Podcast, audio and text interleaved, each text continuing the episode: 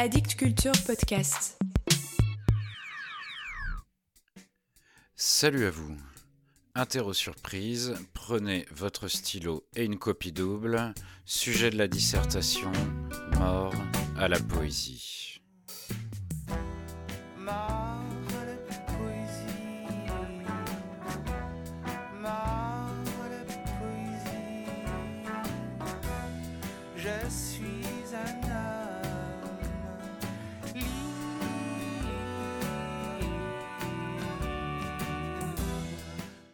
Si vous suivez un peu l'actualité poétique, ou si vous êtes prof de français, vous avez déjà entendu cette nouvelle géniale.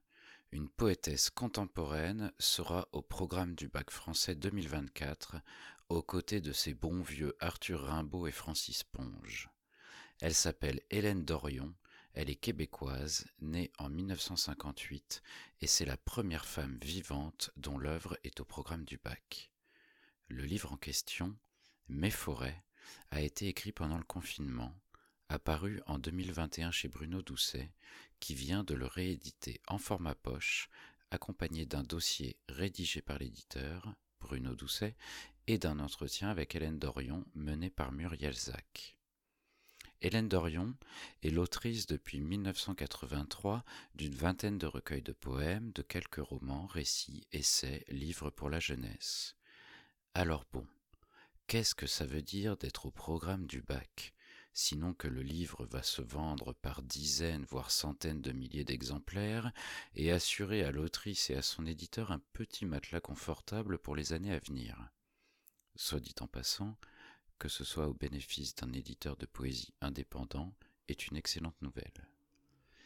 Est-ce que ça veut dire que les élèves de toute la France vont souffrir et s'ennuyer en lisant les poèmes d'Hélène Dorion autant qu'en lisant les poèmes de Baudelaire, Rimbaud, Verlaine Bruno Doucet connaît très bien les affres de l'enseignement poétique.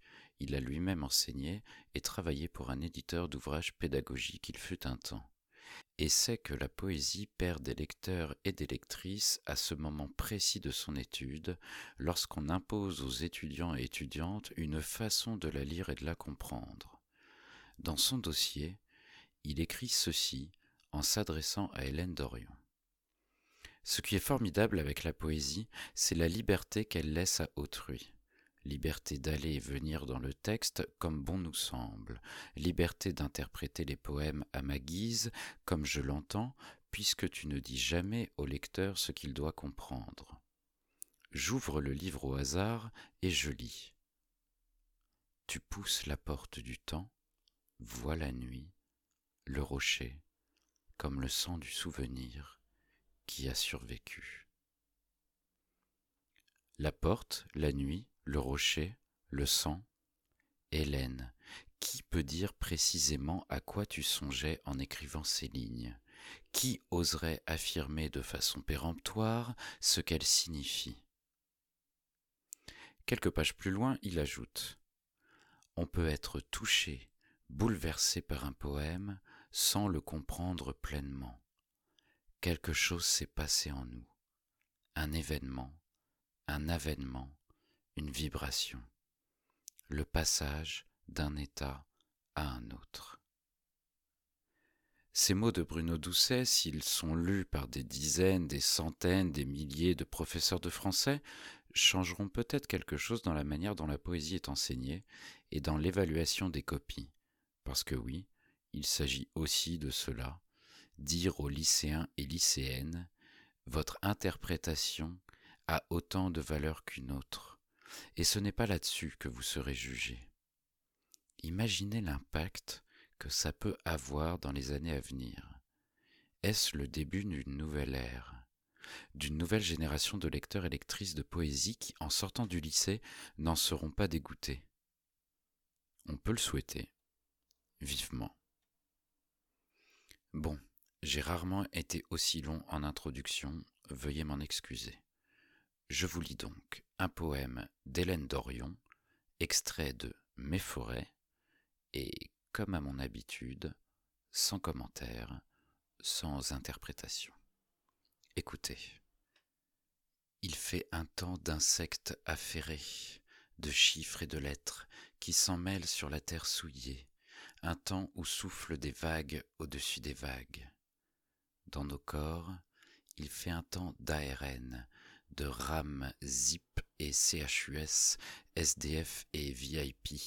Il fait triple K USA Made in China, un temps de chaos pour nos émerveillements.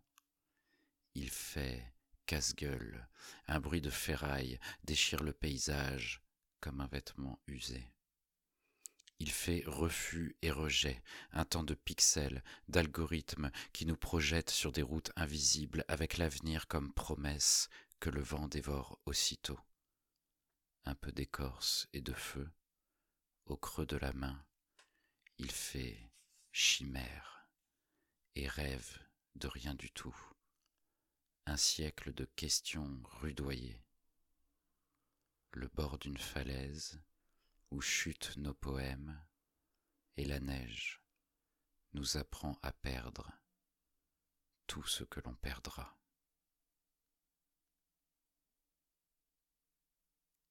Voilà pour aujourd'hui. Apprenez à perdre. La poésie est morte. Vive la poésie.